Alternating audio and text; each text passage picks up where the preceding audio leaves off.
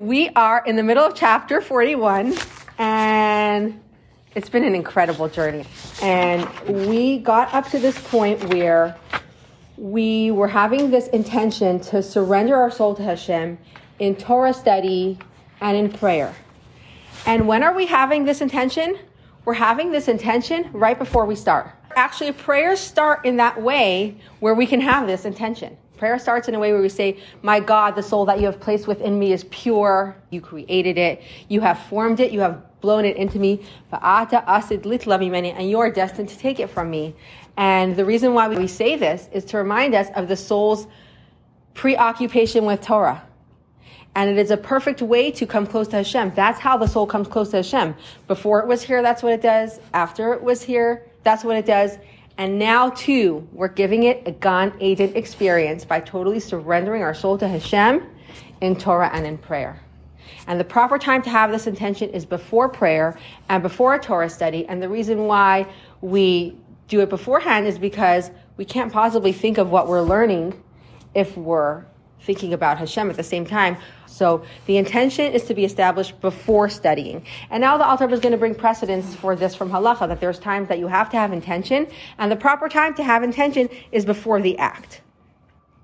So I'm just going to read the English from before. So also in the course of the day, before one begins to study, such a, such preparation at least is necessary, as is known that in the case of Benonim, the essential preparation and intent for its own sake, where it is indispensable, is before the beginning of study. This is the same as in the case of writing a bill of divorce, or the scroll of the Torah, where for their own sake it is an indispensable requirement. You have to write them for their own sake, otherwise they're invalid. If you didn't write the Torah f- for the sake of the holiness of writing a Torah, it's invalid.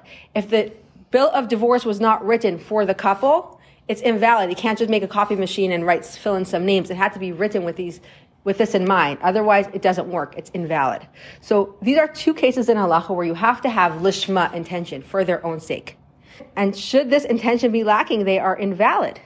And it is sufficient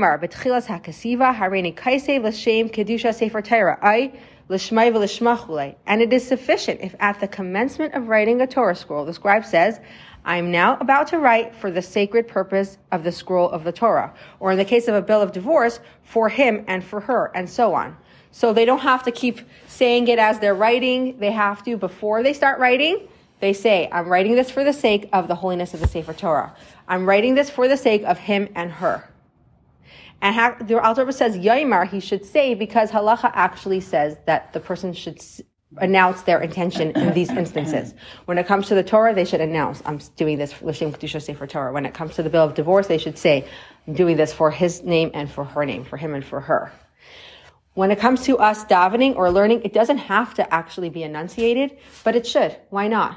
In fact, the Shla, the holy Rabbi Yashayi HaLevi Horowitz, he's known as the Shla because he wrote a book called the Shnei Luchot HaBrit. And the acronym for Shnei Luchot HaBrit is Shin Lamed Hey Shla, and he's called the Shla HaKadosh, the holy Shla. And he writes that how nice would it be if Umat Taiv Kishihu Kishipaiseh HaSefer Yaimar. How all the better if when he opens the book, he would say, and then he announces the intentions that he has. He has a few different intentions, and one of them is L'shem Yechad Kuchabrichu Shekhinah. But the point is he's saying, say. In our instance, you don't have to say it. It's nice if you say it. It makes it more real. It makes it more uh, relatable and physical. But if you just think in your mind, right now I'm studying Torah in order to surrender my soul to Hashem. Right now I'm davening in order to surrender my soul to Hashem. Just at the beginning is enough. And uh, an interesting question came up at class last night because one of the women said, look, I'm going to be very honest with you. I have a very hard time focusing when I daven. So is my davening valid? Like, when should I have this intention? She said, I'm distracted a lot. I think about a lot of other different things. Guess what? Even if you're going to be distracted, still have this intention before davening. You know, davening sometimes because somebody's just regular morning routine. They brush their teeth, they eat their breakfast, they daven. Wait, it's about Hashem. They forget that it's about Hashem. Even if you're going to get distracted in the middle of davening, start off with the focus. Why am I doing this? I'm doing this for Hashem. And then during prayer, if you didn't have intentions, your prayer is still valid as long as you said the words. There's only three parts in davening where if you didn't focus on them, then it's invalid. One part is during the tefillah of Ashrei, when you say the words Paiseach es yadecha umasbia l'chol chai ratzain, that you open up your hand and satisfy the desires of every living thing, you have to think about what you're saying.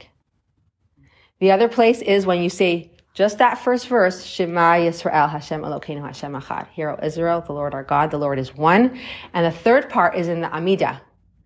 Just the first part, until you say the blessing Magen Avraham, the shield of Abraham, that you should have intentions when you say. The rest of davening, if you just read the words and you didn't have intentions, you still halachically fulfilled your obligation. So let's say it's one of those days and you're so scattered and you're not going to have uh, proper intentions for most of your davening. Don't count on that. Feel like you're going to. But if it turns out that you didn't, just remember, still start off with the intention. Don't let better be the enemy of good. If you could, all you could do is a little bit, just do a little bit. And remember to start off with, I am doing this in order to surrender my soul to Hashem. My soul is incarcerated in a physical body. It is so trapped. It's this opportunity to totally unite with Hashem. I'm surrendering to Hashem. I'm having Mesiras Nefesh in this prayer, surrendering my soul to Hashem. And this is done before prayer. Similarly, it is sufficient for a Benoni to have the intention for its own sake at the beginning of his study. Now the altar was going to clarify that if a person studies for a number of hours, it's not enough to have the intention once at the beginning of study. They should go back and reestablish their intention at the beginning of each hour. And when he studies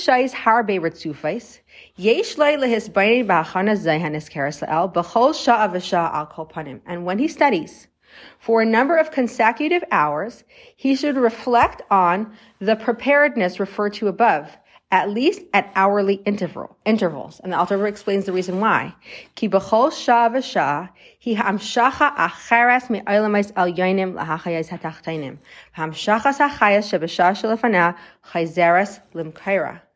For in each hour, there is a different flow from the higher worlds to animate those who dwell here below, while the flow of vitality from on high of the previous hour returns to its source. So this is the reason to reestablish our intention. This world is the lowest of all the worlds. It comes into being through a series, myriads of series of contractions and diminishment of the divine light.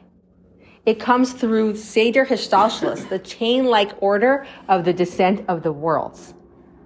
In order for this world to come into being, the life force came from world to world in a series of many contractions to bring this world into being. So there is a very contracted divine life force that brings this world into being. It is the pulse of the universe. You know, everything is about inhale, exhale, dilation, contraction, the blood circulation. All of this is a reflection of the life energy that brings this world into creation. Every hour, the life energy changes. And this is a secret that we learned from our father Abraham in his book, Sefer Yetzirah. Beside Ratzai Vashaiv Shebet Sefer Yetzirah. In accordance with the esoteric principle of advancing and retreating, which literally means running and returning, expounded in Sefer Yetzirah. As the divine life force animates the world, alternately advancing and retreating, it is first drawn down into this world, and then it returns to its source in the higher spiritual world. Each hour, then, the creative life force of the previous hour returns to its source. So new life energy comes down, and the previous life energy from the previous hour goes back up. It's literally the heartbeat of the universe. Some level of energy comes down, a new kind of energy goes up. In Kabbalah, we have these terms. Eilam, Shana, Nefesh. Eilam means world, which is space. Shana means year, which is time. And Nefesh means soul, which is consciousness. So there's space, time, and consciousness. Shana, which means year for time, actually is related to the word shinoi, which means change. This is the only world where we have time as we know it. What is the essence of time? It is change. The essence of time is change. In the higher worlds, How is that expressed? And that's the running and retreating of the divine energy that vivifies this world. There's a fascinating story of the Baal Shem Tov, where he wrote a letter to his brother-in-law, Rabbi Gershon Kitover, who lived in the land of Israel, admonishing him for the way he handled the misconduct of a certain Torah scholar. And Rabbi Gershon got the letter after the incident happened, but he was surprised because the letter was written before the incident happened. So he asked the Baal Shem Tov, you wrote the letter before it happened. And he said, yes, don't you know that in the higher worlds, time progresses at a different rate? The Tzemach Tzedek references this story in Mitzvahs Ha'amanas Alekus, and he says that like in the world of Yetzirah, fifteen years is just one moment of time. If you think about it, like you have thoughts in your head, the amount of time that it takes you to articulate the thoughts that you have is so much more time. So at one glance, so much more is included than the progression of words to articulate and describe. This world is the lowest of worlds. So in one glance of the higher world, it takes fifteen years to play out in this world. So the speed and duration of time is different in each world according to its level. But what's the essence of it? Where does this all happen from? From the interchange of divine energy that's happening. The hours change. And at every hour, new energy comes into this world, and the previous hour goes back up to where it went, to where it came from. It doesn't just go back alone. Im kol hatayra umaysim tovim shel hatachtainim, together with all the Torah and good deeds of those who dwell here below.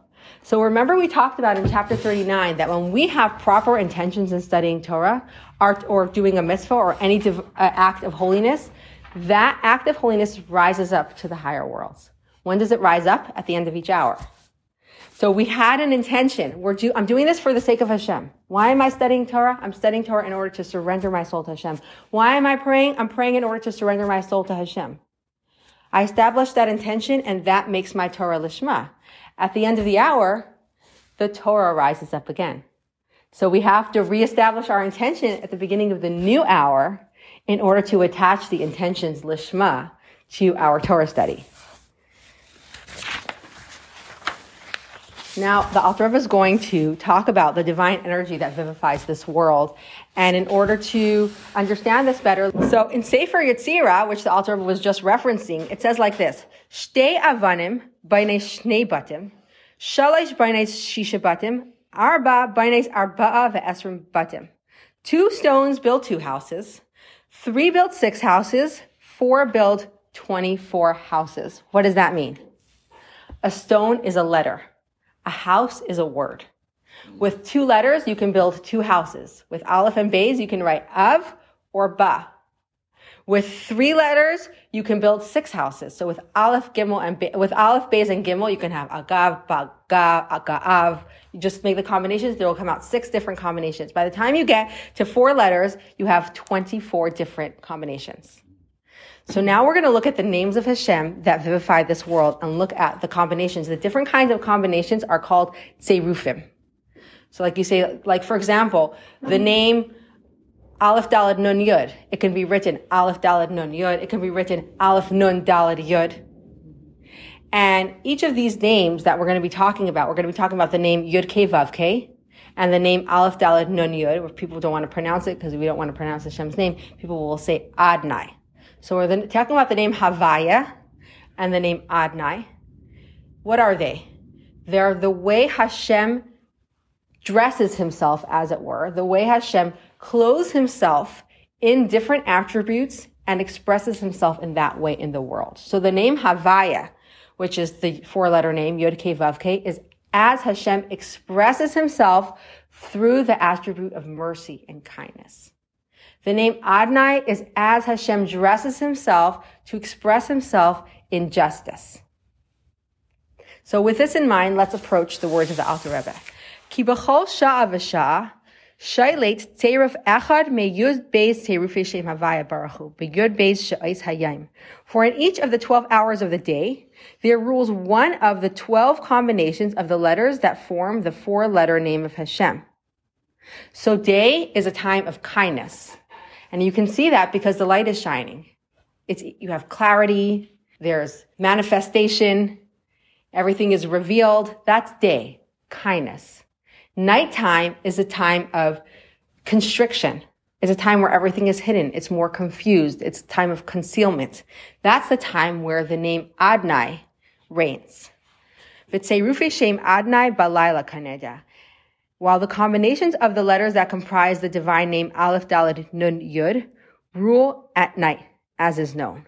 So really there's twenty-four hours in the day, and we're saying, we said with four stones you can build twenty-four houses. So if there's twenty-four hours in the day, but we're talking about two different names of Hashem, then how does this match up? So some people want to say, well, with the name Yud Ke Vav Ke, there's two letters Hey, so it's three letters, we'll build twelve. But the truth is, the Rebbe says you can't say that because the two Hays in Hashem's name have a totally different divine energy. They ha- they represent something very different. The the energy in the higher letter Hay is very different than the energy in the lower letter Hay, so they're not identical with each other. And then what are you going to say about the name Adonai, which actually has four different letters? So the Rebbe says that while there are twenty-four combinations of each of these names, only twelve of them apply to time. In fact, Mishnah's Chasidim says that there are twelve combinations of the name Adonai, which correspond to the twelve stitches in the hand tefillin. So you look at the box of tefillin, there's three stitches on each side. Those twelve altogether are connected to twelve combinations of the name of Adonai. But there's twenty-four. Yeah, but only twelve of them apply to tefillin. So same thing. Of the twenty-four possible combinations of each of these names, twelve of them apply to time. So twelve of combinations of the name Havaya reign during the day. twelve combinations of the name Adonai rule at night. The Midrash says something fascinating. You know, when Moshe Rabbeinu was on Har Sinai for forty days and forty nights, he didn't experience night and day. So how did he know if it was night and day, when it was either night or day? And the Midrash says he knew it was the daytime when he was learning the written Torah. And he knew it was the nighttime when he was learning the oral Torah. And the reason is because the written Torah, Torah Shebechsav, corresponds to judgment.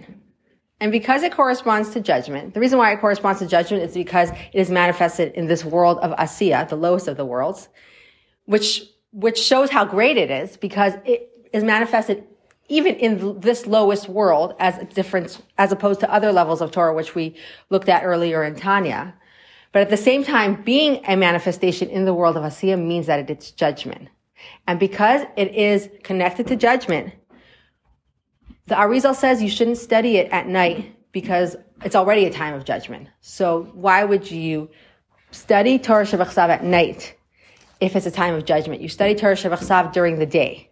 This is a custom. It's not the law. And therefore, scholars explain that if somebody is an ignoramus and all they know how to study is the written Torah, they should not abstain from studying Torah at night. Well, you must be an ignorant. You know, because there are classes all the time at night. Yeah, but they're not in the written Torah. Strictly written Torah means Tanakh. Yeah. When we say written Torah, we mean Tanakh. So Torah, Nevi'im, Kesuvim. For example, if you are studying Chumash with Rashi, that's already considered oral Torah.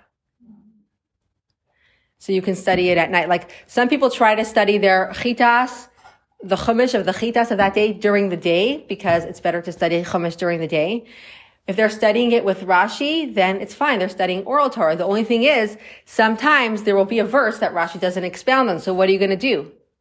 So you should try to read commentary from somebody else besides Rashi on that verse. Is this a known thing? I never heard of this before. Is this a Hasidus thing? No, it's not a Hasidus thing. The Birkei Yosef speaks about it. The Mishnah Brewer speaks about it. Ben Ish Chai speaks about it. It's, it's, it's, people are careful not to say Tehillim at night for that reason. Oh my gosh. We have but they do all the time. I don't understand. So two things I want to say about, Tehillim, yes, two things I want to say about Tehillim at night. First of all, if there's a minion saying Tehillim, ten people together saying Tehillim, then people say that it doesn't apply. It's only somebody saying Tehillim by themselves. So you're saying a Tehillim group. Second of all, if do you guys have ten? Maybe not. Oh, sometimes it's more, but sometimes yeah. it's Some, not. Second of all, if you're praying for somebody who needs a refuah, then people pray even at night. So they say Tehillim even at night. But generally speaking, ten, the written Torah means Tanakh, Torah, Nevi'im, Kesuvim, and it's just the straight up words without any commentary. Once you read commentary, then it's already the oral Torah. It should not prevent you from doing the good things that you're already doing. It's a custom. It's not the law. It's important to know, like, if you can schedule things, do things differently because you'll study your Chumash during the day instead of the night, go ahead. If you can't, don't skip your Chumash. According to Chabad custom, it's only till Chatzais. Some people want to say it's until daybreak, but it's, according to Chabad custom, it's just until Chatzais, midnight. And um, there are times that people say Tehillim even during the night at special times, such as Aseres Yemei Teshuvah, Hashanah Rabbah, Rosh Hashanah. So people say Friday night is a different, and you can do Tanakh and Tehillim Friday night. That judgment thing doesn't apply on Friday night, which is Shabbos.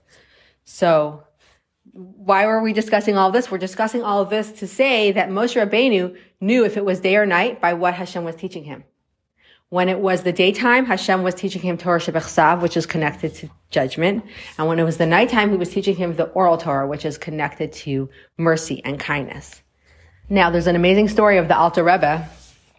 When he was imprisoned, they wanted to test him. So they put him in a cell with no windows. And after a few days, they came inside and they said, "Hey, what are you doing up so late at like three o'clock in the morning?" And he said, "It is exactly Five minutes past two in the afternoon." And they said, "Wait, how do you know?" And he said, "Because during each hour of the day, a different name of Hashem's, a different combination of Hashem's name radiates. And so I know what time it is by knowing the combinations of Hashem's name." So this is the energy that brings this world into existence. Our world comes into existence starting from the highest of worlds all the way down to here, to the lowest of worlds. Each hour is sustained, brought into existence, vivified by one of the combinations of Hashem's name.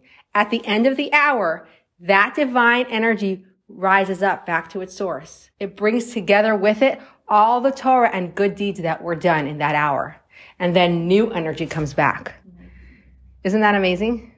So if we're studying... It's kind of like evaporation of the water, right?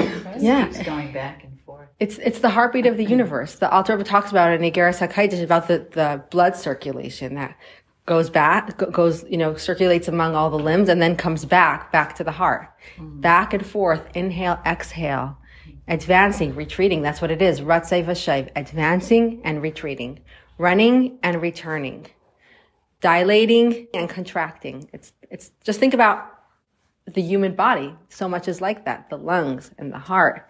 It's, it's this heartbeat, the heartbeat of the universe. This, one of the ideas that fascinate me, uh, we, we studied earlier in Tanya about, we were screaming at, I'm sure you remember this, Jill. We were screaming at our animal soul and we were saying, how dare you block from me seeing the truth that everybody could see, B'Re'iyah Chushias, with physical vision, the divine. And I was like, oh my gosh, really? I don't know what this means. What does that mean? You can see Hashem with your physical eyes. And so at that point, I took like a two-week break from class. And I went to do some studying. And one of the things, the thing that I studied, the ideas that I studied then were from Mitzvahs Ha'amanas Aleikus, which is written by the third Chabad Rebbe, the grandson of the Alter Rebbe. It's in Derech Mitzvah Secha, where he explains the spirituality of different mitzvahs. It is, is remarkable. It's so fascinating. And he talks about that, yes, of course you can see Hashem. And he said like this, everybody knows they have a soul. Did you see your soul? You've never seen your soul, so how do you know you have a soul? You know you're not just a body. You know that there is something more to you. You're so aware of your soul. You know it. It's like you've seen it. When you look at someone else, you also see their soul. When they're talking to you and they're, you see them as a living being, you see their soul. Their body is literally expressing the soul. Are you seeing the spirituality of the soul with physical eyes? Well, I guess when you see the body moving and you hear the person speaking and they're expressing themselves, you see something of the soul. So do you actually see soul? No, you don't. But you're so certain of the soul that it's like you've seen it with your physical eyes. If we would take a moment to look at the universe, the power of vegetation, the movement of the stars and the galaxies, the sun, this earth spinning on its axis, sunrise and sunset, just look around and see like lizards jumping out and birds flying. You see energy in the universe. That's the same as looking at a body and seeing the soul. The Rambam in Mor Nevuchim, the guide for the perplexed, calls this world, calls the universe, Guf Gadol, a great body. It expresses its soul, the soul that's within it, which is Hashem. If we take a moment and see the movement in the universe, we see Hashem. We have to just become in tune to that, that all this movement is an expression of its deepest inner essence, and that's Hashem. What it means to believe in Hashem is to realize that there's nothing else besides Him. And that takes a lot of training. It's one thing to know that there's Hashem. Anybody with brains in their head knows that there's Hashem. You know, people can deny it. It's possible in this world. That's what makes this world such a dark place, because people could go around and say, Li ya'ari va'ani asisini. That's what Pare said. My river is mine and I created myself. Good for you. A lot of people say that. I'm a self-made man. If you use a little bit of brains, you know that there's Hashem. What faith requires of us is to realize that not only is there Hashem, all there is is Hashem. And that takes a lot of study and practice and training. So, back to where we are. We were talking about the different combinations of the name of Hashem that rule during the day and night. And that is why we reestablish our intention at the beginning of each hour, because with the new divine energy, we attach a new intention, Lishma, to our Torah study, so that when that divine energy rises up, it brings up the Torah study with it. Speaking of the form of service that was earlier deemed surrender of the soul, the Alter Rebbe will now go on to say that it should be undertaken not for the sake of returning the soul to its original source, but only to cause Hashem pleasure. So we started to say like this, this intention that we're having is absolutely genuine. Every Jew wants to surrender their soul to Hashem. And the Alter Rebbe gave us these intentions to have before we daven, before we pray, before we study. Have this intention. I'm doing this as an experience of totally surrendering to Hashem.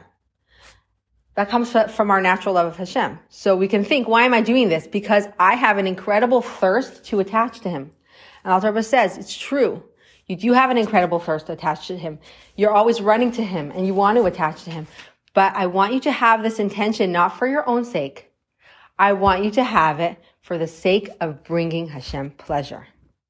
V'hine kol kavanasai b'mesiras nafshei laHashem al yedei hatera v'hatfila laha'alais nitzayitz elikosh b'seichel l'mekayrei.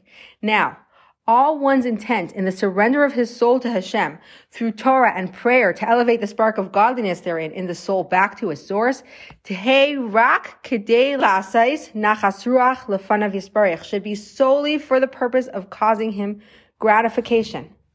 True Lishma means I'm doing this for Hashem. Why am I doing this? I'm doing this just to bring Hashem pleasure. Kimshal simchas hamelach b'vay elav b'nay yechidai b'tzeisai min hashevya uveis ha'asurim kanis karla'el. Like the joy of a king when his only son returns to him after having been released from captivity or imprisonment, as has been explained earlier. In chapter thirty-one, the Alter Rebbe compared the soul's return to God through Torah and prayer to the return of a captive prince to his overjoyed father, the king. For a Jewish soul is Hashem's child, hence his great joy when it is reunited with him after its imprisonment within the body and animal soul. Accordingly, as a Jew prepares to study Torah and engage in prayer, his spiritual objective should be that this reunion come about for the sole purpose of bringing joy to the soul's father, the king, Hashem. So we're, the author was bringing extreme examples. He's saying like this, the soul is imprisoned. It's imprisoned in a physical body.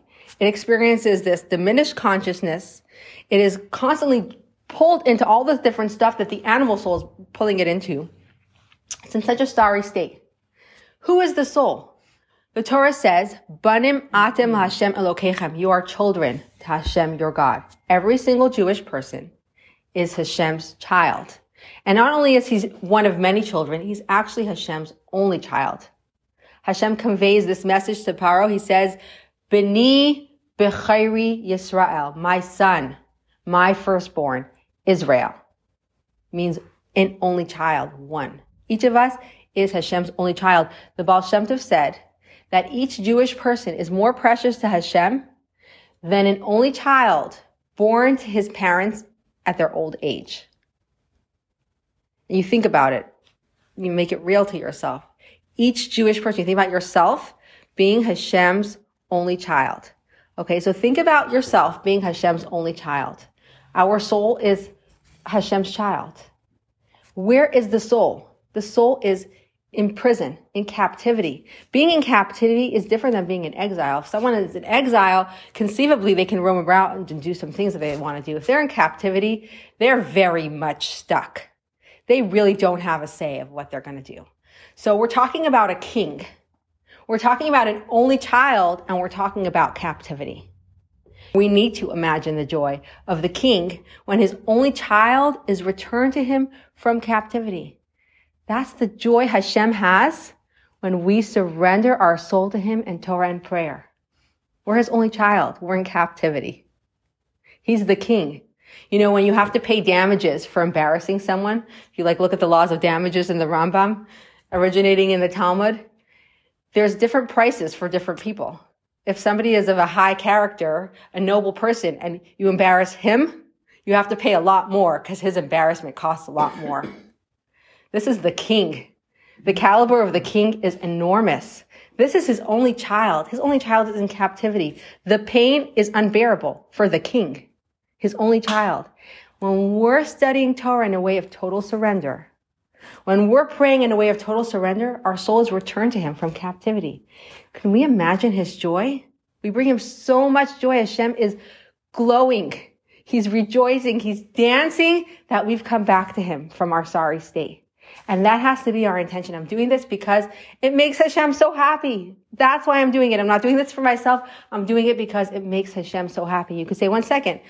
Then we're back to the same old. We said that you can't have intentions that don't include yourself, right? That was the problem with having intentions just to unite Kuchabrichu with his Shekhinah. We can't do that because we can't totally relinquish our sense of self. But this is different. We do have a sense of self over here. First of all, it's about our soul. He's getting excited that our soul is coming back to him. That's personal. There is a sense of self. And second of all, it's us who is bringing him pleasure. I'm the one who's making him happy. That feels good. That's not a total relinquish of self. There is some level of self involved. And this is entirely possible for each of us. However, the Alter Rebbe explained earlier that in order to attain this degree of selfless love, one must have attained an extremely lofty degree of spirituality, a level possessed only by tzaddikim. How then is this to be expected of every Jew? The Alter Rebbe therefore goes on to explain that when the purpose of one's service is simply to restore his own soul to its source, and not the souls of all Jews to their source, then this lofty degree of selfless love is not a prerequisite. The latent love of Hashem, possessed by all Jews, is sufficient to cause one to desire to bring him this manner of gratification. V'hine, kavanah zay, hi amitis be'emes la'amitei legamrei, b'chol nefesh mi'Yisrael, b'chol eis u'v'chol sha'a. Now this intent, solely to bring gratification to Hashem by returning one's own soul to Hashem, is genuinely and truly and completely sincere in every Jewish soul at all times, at every hour. Me'ava hativis shehi Yerushalayim me'avaseinu, by virtue of the natural love, which is a heritage bequeathed to us by our ancestors. Every single Jewish ha- person has this power. We all love Hashem. We all want to surrender to him. We all want to make him happy. This is not out of our league. It's not out of our realm. It is entirely possible, and it's so real and authentic. So we finish this section of having this intention before study, before prayer, to surrender our soul to Hashem, and then reestablishing our intention at the beginning of each hour, because the divine energy is changing at that time, and our previous deeds go up with that divine energy. Why are we doing this? We're doing this only to bring Hashem pleasure. What kind of pleasure like does he have? The joy, the gratification, the pleasure that the king has when his only child is returned to him from captivity. You can say, one second, out of my league, I can't do it. No, actually, it's entirely possible for you. You could do it. Every Jew wants to bring Hashem pleasure just by virtue of his natural soul. Now we're going to come back to the beginning of the chapter. And we're going to, the chapter started off by saying, every single Jewish person must serve Hashem with fear, and on top of that, also with love. What kind of love? What kind of fear? Just the natural love and fear. You don't have to create anything new. You already have it. Just tap it, tap into it, and access it. But the author was going to say like this, yes, it's true. All you need is natural, but I want you to try for something more. Rak shetzarech lekbaya itim lehizbainin begdulas Hashem lahasig dechilu urechimu sichliyim. Nevertheless, one should not be satisfied merely with this level of service. One needs to establish set periods for reflecting on the greatness of Hashem in order to attain intellectually generated fear and love. So yes, natural love is in the province of all of us. Intellectual love? Not necessarily. What is intellectual love? Intellectual love means that we have thought about Hashem to the point where we have created new emotions for Him. We took the time to meditate on Hashem's greatness, on His vastness. We think about Him, who He is in His essence, if we even could, beyond the universes, as He is unrelated to all of that, transcending that, being so overawed by His majesty, coming to this place where we have now generated, produced, given birth to new emotions of love and fear. We have to try to do that. Even though that's not our default, our best and easiest place to go is natural emotions. To truly have intellectual love and fear, we have to be on a higher level. We still have to try. And there's a reason for that. Why would we try? It doesn't really matter. Like, let's just have natural love and fear. That's good enough. With natural love and fear, we're good to go. We can do everything we need to do. But there's a difference. Natural love and fear, where does it stem from? It stems from our divine soul. We have this natural love and fear because we have a divine soul, and our divine soul loves Hashem. That's a very different frequency than our animal soul. So when our divine soul is feeling that love for Hashem, we only have one heart. So what is our heart feeling at the moment? Love for Hashem. What's happening to the animal soul at that time? It's being overpowered by an external force that's just shutting it down and putting it to sleep. Still the same animal, but it's being coerced. You can only have one love at a time, so you're loving Hashem at that moment. The animal soul is forced to put to sleep. It's like sleeping in the left part of the heart. It hasn't been changed. There's no effect or influence. It doesn't speak the same language as the divine soul in that way. What's the connection? I get it. You love Hashem. It's, that's your source. But what about me? On the other hand, if we strive to have intellectual love for Hashem, we're talking to our animal soul. We're saying, hey, Hashem is so great. This is relevant to you. This applies to you. Think about how, how Hashem is in your everyday life. Think about the greatness of the universe. When we try to convince our animal soul, our everyday self, about the greatness of Hashem, this is not an external force acting upon our animal soul. This is an internal dominion, and it, it achieves an internal transformation. True, if we're not a tzaddik, we're not going to have that ultimate transformation, but to some degree, we're going to weaken and influence our animal soul. And that's very important because, you know, we can be in our spiritual moments. We've just had some great learning. We're in the middle of some wonderful davening. And then um, your kid really acts out or somebody triggers you. Okay, you're not davening and you're not learning now. How are you acting? It depends. Has your animal soul been changed? Now, truthfully, if you've had a good davening, then you rein in on your animal soul even when you're not davening, and even though your your davening was just with the natural love. But for your animals, for your natural self, your everyday personality to be pervaded with love for Hashem so that it's changed, so that it understands that it's really all about Hashem. In its language, same frequency, we need intellectual love and fear. So it's worth it. It's important to establish fixed times, at least to try to have intellectual love and fear. Try to produce it. Think about Hashem. Think about His greatness. And try to have influence on the animal soul and have some level of intellectual fear, even though it seems beyond us. And the Alter Rebbe says like this, with all of that, perhaps one may succeed in attaining such fear and love as has been stated previously. And when the Alter Rebbe says stated previously, he's referring back to chapter fourteen, where the Alter Rebbe is talking about a Benoni who can't reach a very high level, but he should try. And the Alter Rebbe says like this, perhaps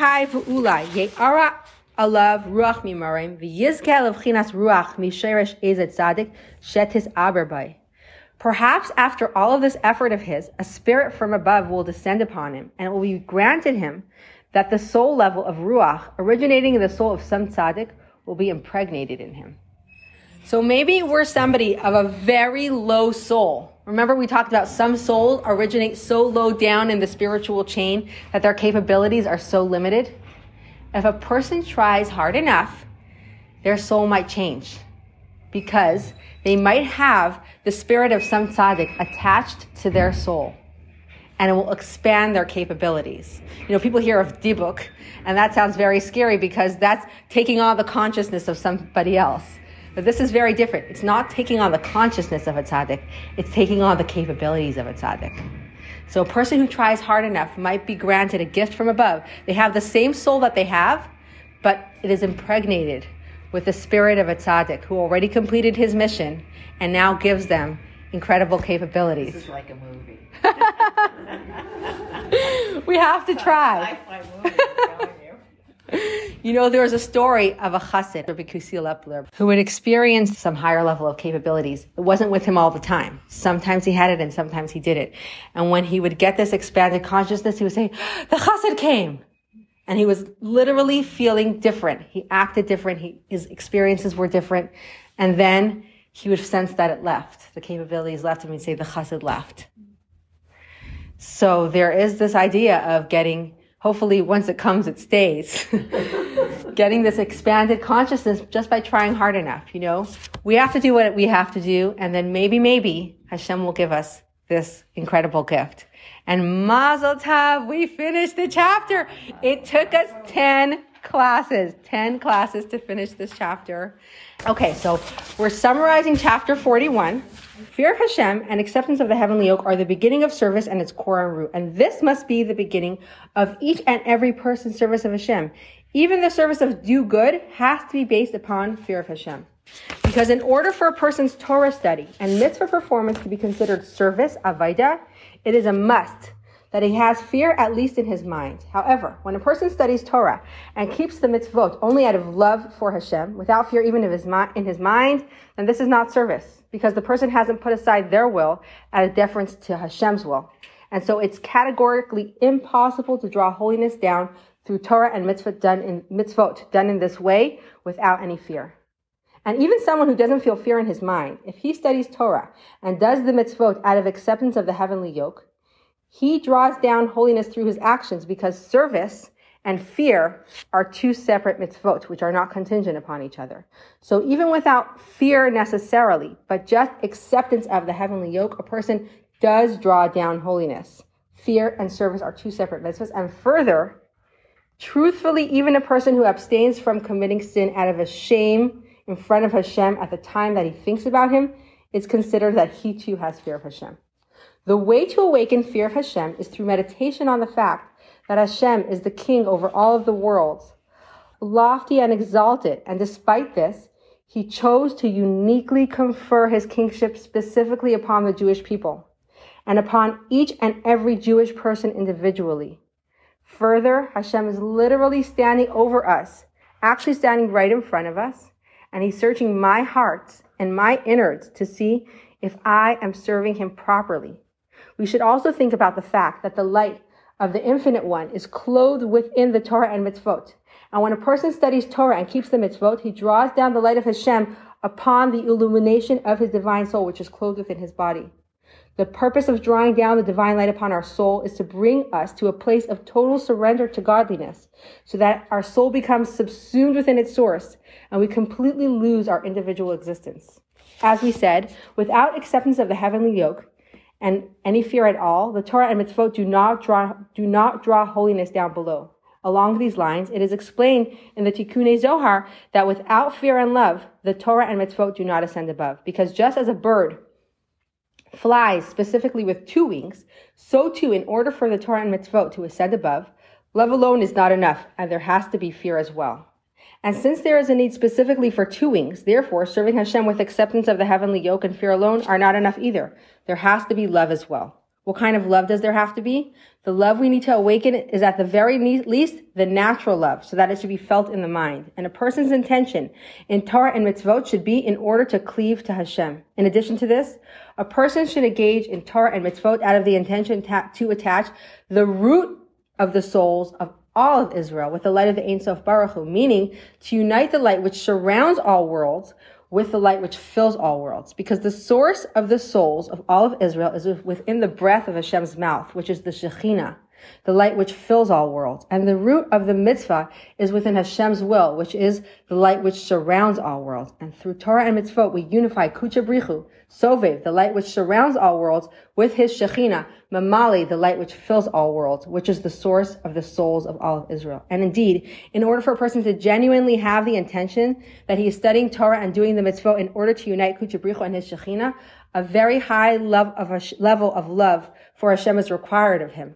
that he should completely disregard his own existence, and he should only take Hashem's will into consideration, into consideration, and pay no attention to his own aspirations at all, even his spiritual ones. An ordinary Jew is not on this level. Nevertheless, we should accustom ourselves to have this intention, because this is not a false illusion. To some degree, we do indeed desire this, because by our very nature, we desire to fulfill the will of Hashem. And Hashem's true desire is that there should be the unification of Kuchabrichu and his Shekhinah. A Jew by nature wants to surrender his soul to Hashem, and fulfilling Torah and mitzvot is this very idea of Mesiras Nefesh, surrendering the soul, because the soul doesn't think about the matters of the body, but instead becomes one with Hashem. The beginning of prayer has to be out of the intention of surrender of, of surrendering our soul to Hashem, and so too should we have this intention before starting to learn after prayer. And we shouldn't make do with this Kavanah Lishma only at the true beginning of study, but at the beginning of each and every hour, we need to go back and reestablish our intention. The intention to raise up the spark of our soul to the Ein Sof Baruch Hu, to Hashem, through Torah study and through prayer, has to be not so as to quench our own thirst, but rather to bring gratification to Hashem, who gets tremendous pleasure when the spark of the soul returns to him, like the king who is joyful at the return of his only son from captivity and imprisonment. And by nature of his soul, each and every Jewish person truly wishes to give Hashem pleasure. And even though the main way of a Benoni service is by awakening natural love and fear, nevertheless, we should establish fixed times to awaken intellectual love and fear as well. Opening up for question and discussion.